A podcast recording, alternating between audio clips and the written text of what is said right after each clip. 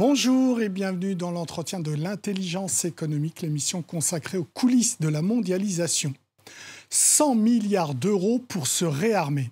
C'est la somme dégagée par Berlin pour équiper son armée à la suite de l'invasion russe de l'Ukraine.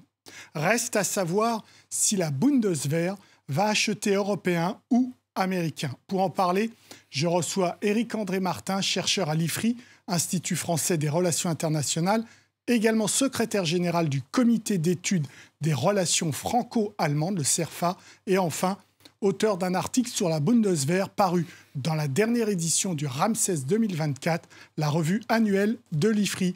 Bonjour Éric-André Martin. Bonjour Monsieur Laïdi. Qu'est-ce que ça veut dire ce mot changement d'époque qu'a prononcé le chancelier Scholz peu après l'invasion de euh, l'Ukraine par la Russie en ce qui concerne la Bundeswehr? Eh bien, ça veut dire que euh, la guerre est de retour en Europe et que l'Allemagne ne peut pas continuer à euh, économiser sur sa défense comme elle l'a fait pendant 25 ans et qu'il convient pour cela de s'équiper pour être capable de faire face, en tout cas dissuader un ennemi euh, dans le cadre d'un conflit de haute intensité, donc euh, euh, la Russie, et tenir ses engagements internationaux au sein de l'Alliance. 100 milliards, c'est ce qui était prévu de donner à la Bundeswehr. Ça, c'est acté, c'est vrai, par les institutions allemandes, les cours fédérales, etc. Oui, c'est un, un, budget spécial qui a été créé euh, pour l'équipement de la Bundeswehr. Mhm. Donc il a fallu modifier la Constitution à cet effet et il y a eu un vote euh, du Bundestag euh, qui, a, qui, a, autorisé cela. Et c'est de l'argent qui a été emprunté sur les marchés pour pouvoir financer un certain nombre de dépenses considérées comme prioritaires en matière de, de, capacité. Mhm. vous, vous, considérez, vous, qu'elle est sous-armée, sous-équipée, l'armée allemande? Eh bien, disons qu'aujourd'hui, l'Allemagne s'est engagée, vis-à-vis de l'OTAN depuis 2016 à, euh, sur une trajectoire capacitaire. C'est-à-dire elle doit théoriquement aligner pour 2032 euh, trois divisions complètement équipées. Euh, Est-ce que ce n'est pas le cas là? avec, Alors on a deux qui ne sont pas complètement équipées. Et, euh, et surtout, il y a, si vous voulez, un problème à la fois de montée en gamme sur certains équipements euh, de, euh, aussi de, mise en cohérence pour avoir un système complet, c'est-à-dire il y a peut-être un certain nombre de, lacunes euh, en matière de défense antiaérienne, sur certains équipements d'artillerie, etc. Et donc le but, c'est de, de se mettre complètement en cohérence et avoir une, posture conventionnelle robuste et qui réponde aux critères de, force de, l'Alliance. Donc on va atteindre les 2% du PIB, ce qui est demandé par l'OTAN. Ah, vous n'êtes pas sûr alors là, en fait, c'est un, autre, problème. En fait, c'est un problème un peu plus compliqué dans la mesure où euh, l'Allemagne aussi s'est engagée à euh, atteindre l'objectif des, des, 2% de son PIB. Le, les 100 milliards sont théoriques. Donc les, les, 2%, c'est pour l'ensemble du budget de la défense, donc y compris les dépenses en personnel, en fonctionnement, etc. Les 100 milliards, c'est uniquement pour l'équipement. Et aujourd'hui, dans l'état de la planification euh, budgétaire allemande, le, euh, ce qui est prévu, c'est que les, les 100 milliards sont consommés jusqu'en 2027 par tranche euh, annuelle.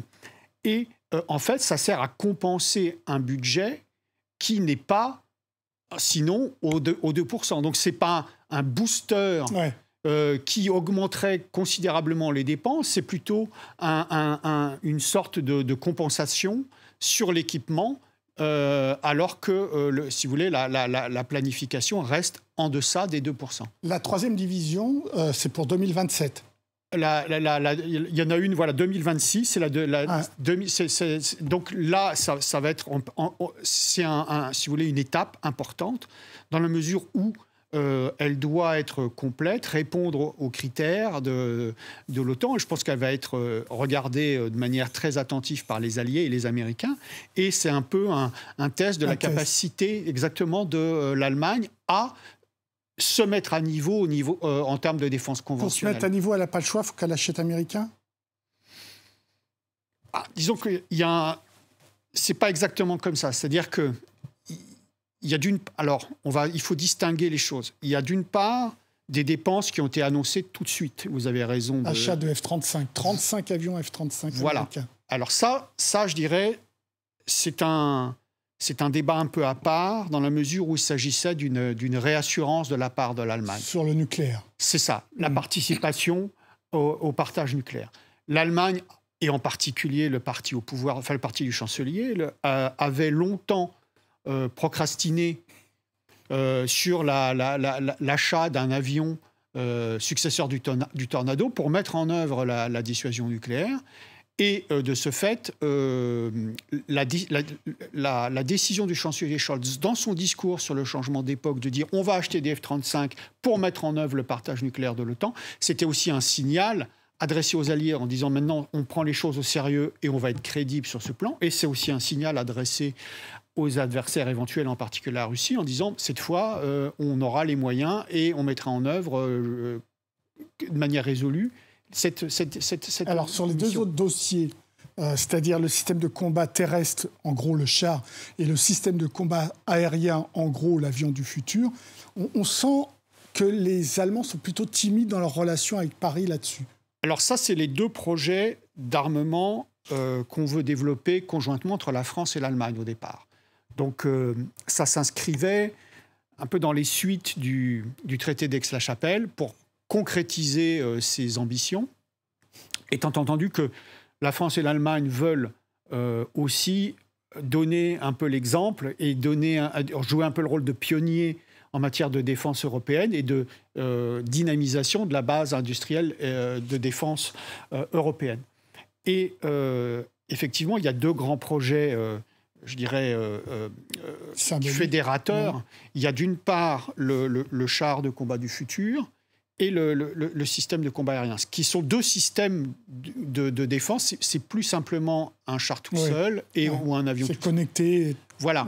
Donc on entre dans une nouvelle dimension, une nouvelle catégorie, et c'est une façon aussi de développer à travers ça tout un tas de technologies mm. qui ne sont pas aujourd'hui forcément disponibles en Europe.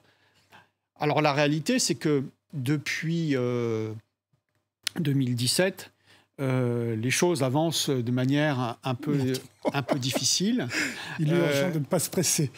Voilà. Alors, sur, il faut nuancer. Sur le, système de combat aérien du futur, il y a, euh, il y a eu l'accord qui a été passé il y a quelques mois de se lancer dans la phase de, de, de, de réalisation d'un démonstrateur.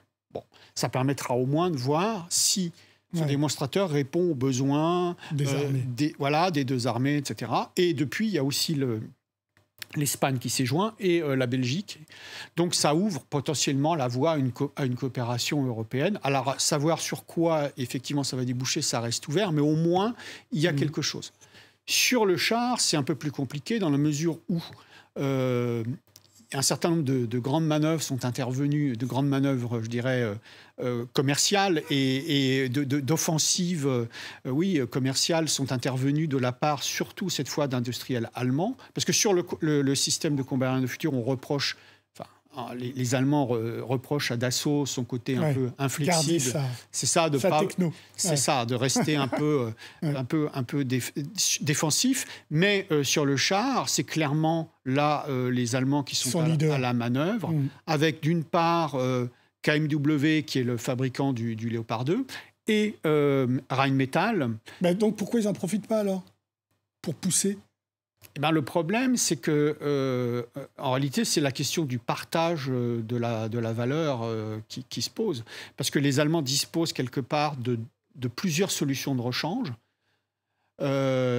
avec le temps devant eux, pour faire mmh. simple. Mmh. Alors que la France a Leclerc, qui est prévu s'arrêter, je pense, au plus tard en 2035 en étant généreux, alors que les Allemands ont au moins une solution jusqu'en 2040 et, au-delà. Et ensuite, ils ont des partenaires et ils ont un marché euh, très large sur lequel ils ont positionné le Léopard 2 comme un char de référence. Et si vous voulez, ils ne se sentent pas pressés. Enfin, dans le cadre du poker menteur, ils ne se sentent pas pressés de, conclure un accord avec les Français dans la mesure où le temps joue pour eux et moins pour, les côtés français, pour faire simple. Mmh ça, c'est les industriels, mais la volonté politique allemande ah, c'est un peu le problème de ces deux programmes d'ailleurs, hein. pas que le char, mais aussi c'est également pour l'appareil de, système de combat de futur. Le, problème, c'est que, si vous voulez, on a laissé un peu, on a pris une décision qui est une décision éminemment politique de créer deux systèmes comme ça et un peu de donner la, donner un peu la, la voie pour les autres euh, Européens, mais euh, on n'a pas non plus eu forcément toujours un pilotage politique à la hauteur et on a laissé un peu les industriels entre eux se, se dépatouiller. Se chamailler, voir. Voilà. et en réalité, ça arrive à une situation euh, un peu difficile dans la mesure où chacun a euh, poussé ses intérêts, ses avantages, etc. Et ça crée une situation un peu difficile. Et ensuite, il y a un autre élément qui est très important euh, aussi dans, le débat, qui est vu du côté allemand, c'est que les Allemands euh, ont décidé de, et c'est, ça a été une décision du comité des finances du Bundestag, de lier les deux projets. C'est-à-dire mmh. qu'on ne pourra pas euh, les séparer. Merci beaucoup, Éric André Martin, pour vos réponses. L'entretien de l'intelligence économique est terminé. Évidemment, vous pouvez retrouver cette émission sur France24.com, sur nos réseaux sociaux et sur nos podcasts. Au revoir.